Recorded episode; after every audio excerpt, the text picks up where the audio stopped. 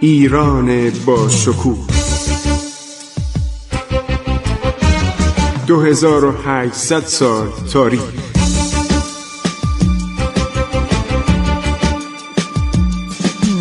عبور از تاریخ.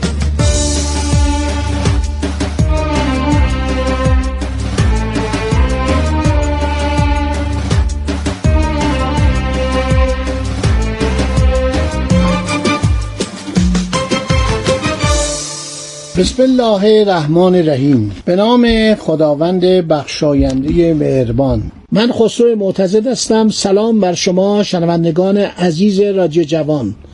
باز هم می‌پردازیم به جرفای تاریخ. میریم به اعماق تاریخ. حدود 400 سال به گذشته باز میگردیم. به اصفهان میریم و حوادثی که در دوران سلطنت شاه سلطان حسین در اصفهان گذشته. خب بخش دیگری از برنامه عبور از تاریخ رو آغاز می‌کنیم.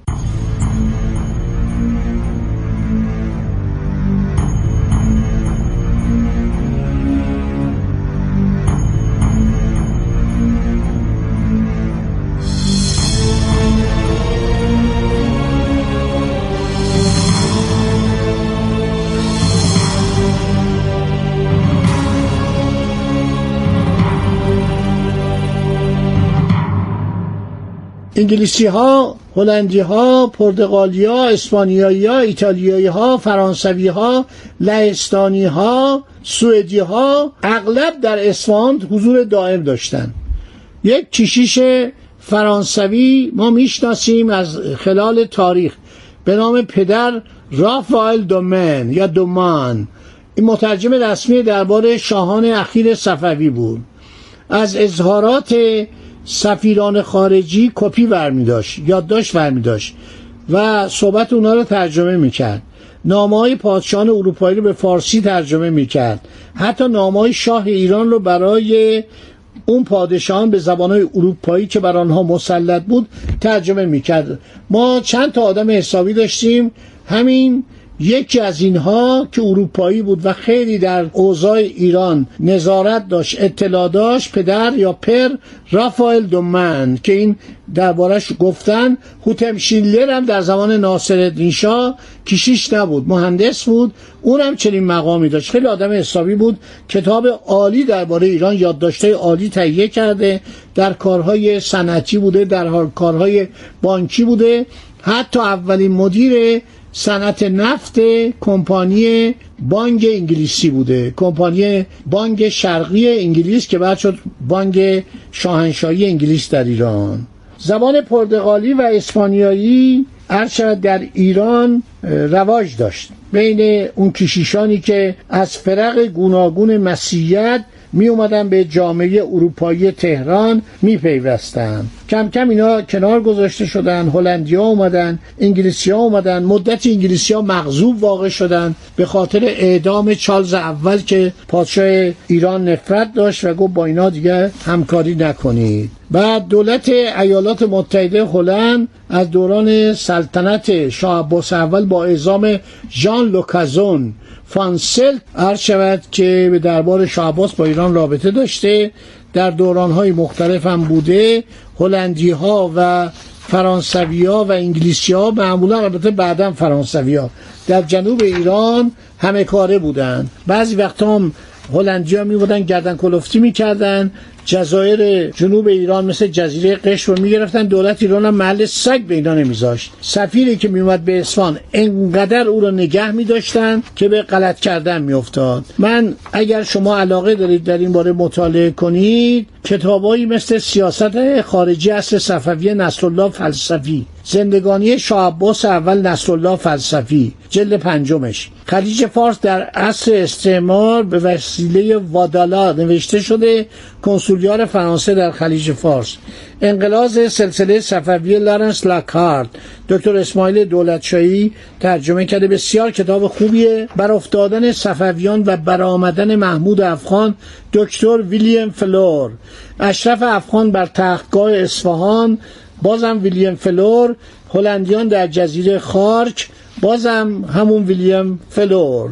ایرانیا با روسیه رابطه داشتن با آلمان رابطه داشتن سفیر به روسیه میفرستادن سفیر به آلمان میفرستادن. با اینکه شاه عباس پرتغالیا رو بیرون کرد از خلیج فارس اینا اومدن خواهش تمنا التماس انقدر علاقه نشان دادن که بالاخره شاه صفی گفت اینا برن در بندر کنج. در اونجا باشن و یک کارگاه های کشتی سازی درست کردن.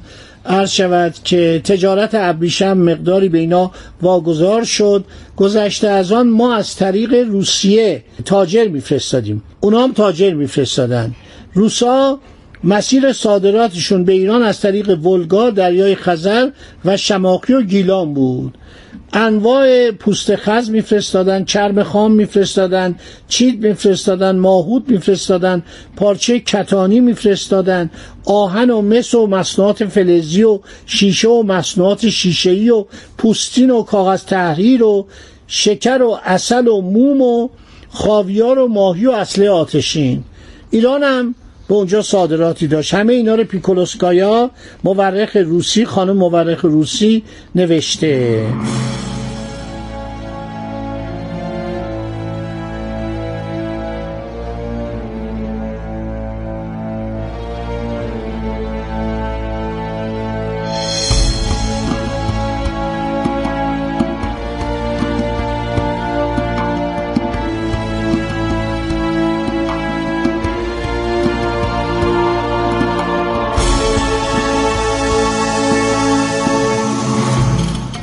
در زمان عرض شود که سلطنت شاه عباس دوم 1664 800 نفر روسی اومدن به اصفهان که ما معمول سیاسی هستیم.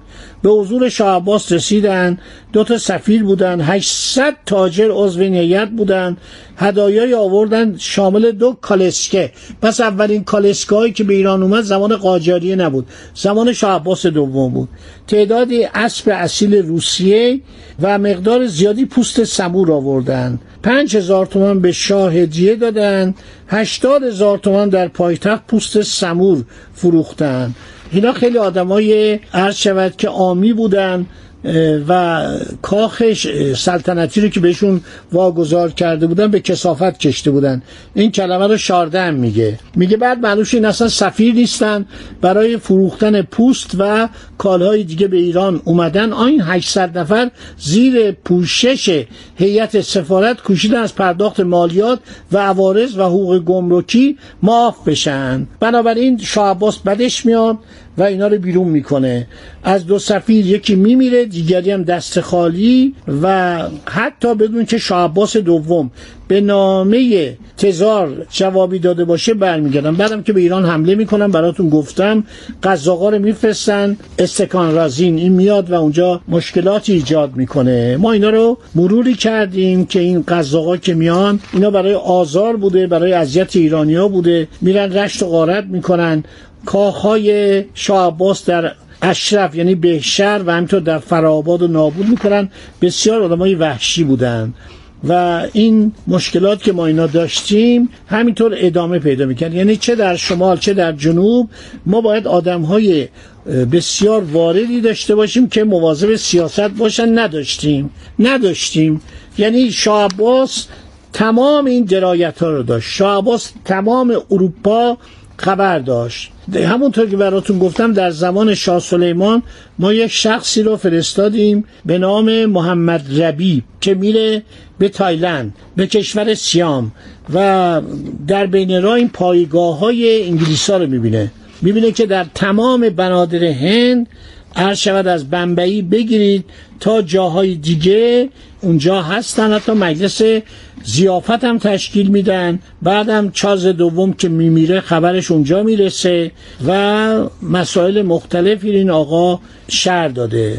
فرانسوی ها دیرتر وارد ایران میشن و بیشتر جنبه مذهبی داشتن. پاسیفیک دو پرانس از هیئت مسیحی کاپوسیان.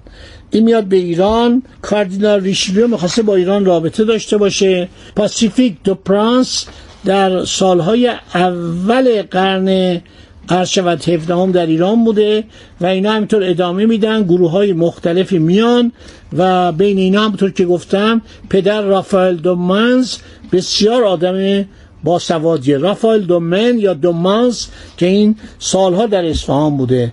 باور نمی کنید 52 سال در اصفهان اقامت داشته و در سال 1696 یعنی تقریبا سالهای اول سلطنت شاه سلطان حسین در سن 93 سالگی در اون شهر میمیره. زبان فارسی رو عالی ترجمه می‌کرده و یادداشتاش خیلی مورد توجه واقع بوده.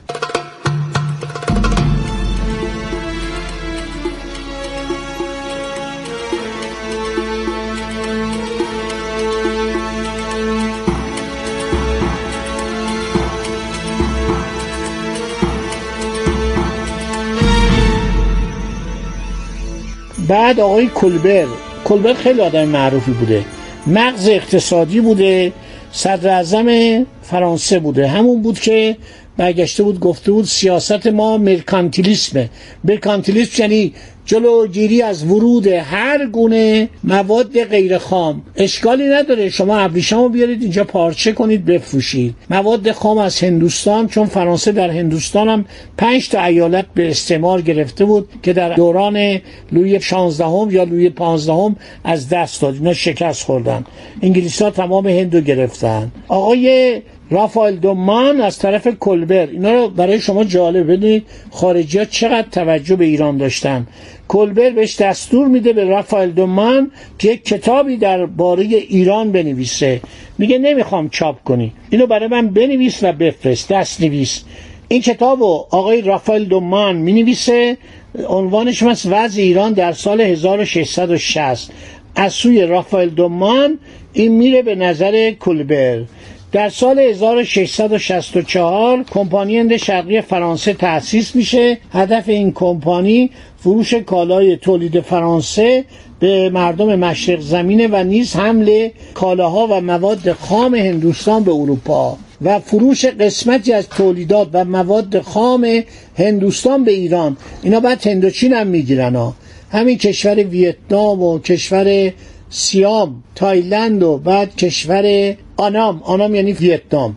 و کامبوج و لاوس و عرض شود فرانسوی ها بعدها در قرون بعد تصرف می‌کنن در تایلند هم فرانسویان نفوذ داشتند. سید احمد قومی از مردم قوم به مقام صدر اعظمی نوشته بود که این محمد ربی سفیر ایران که بعد از که سفیر اصلی برد او جانشینش میشه اشاره کرده به سید احمد قومی و فامیلاش که مسلمان بودن و در تایلند یک کلونی مسلمانی هم بوده.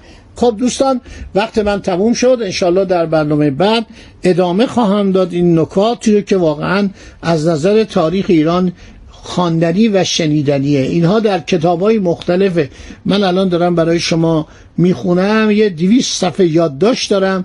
به اضافه 15 تا 16 تا کتاب که نگاه می‌کنم و اینا رو براتون از اونها اقتباس می‌کنم. در حقیقت دارم تعلیف می‌کنم. تحقیق و تعلیف رو می‌کنم. برای شما دارم صحبت می‌کنم که شما از زحمت مطالعه عرض شود. آسوده باشید ولی توصیه می‌کنم برید این کتابا رو بخونید. به امید دیدار بعدی شما روی امواج رادیو جوان. عبور از تاریخ.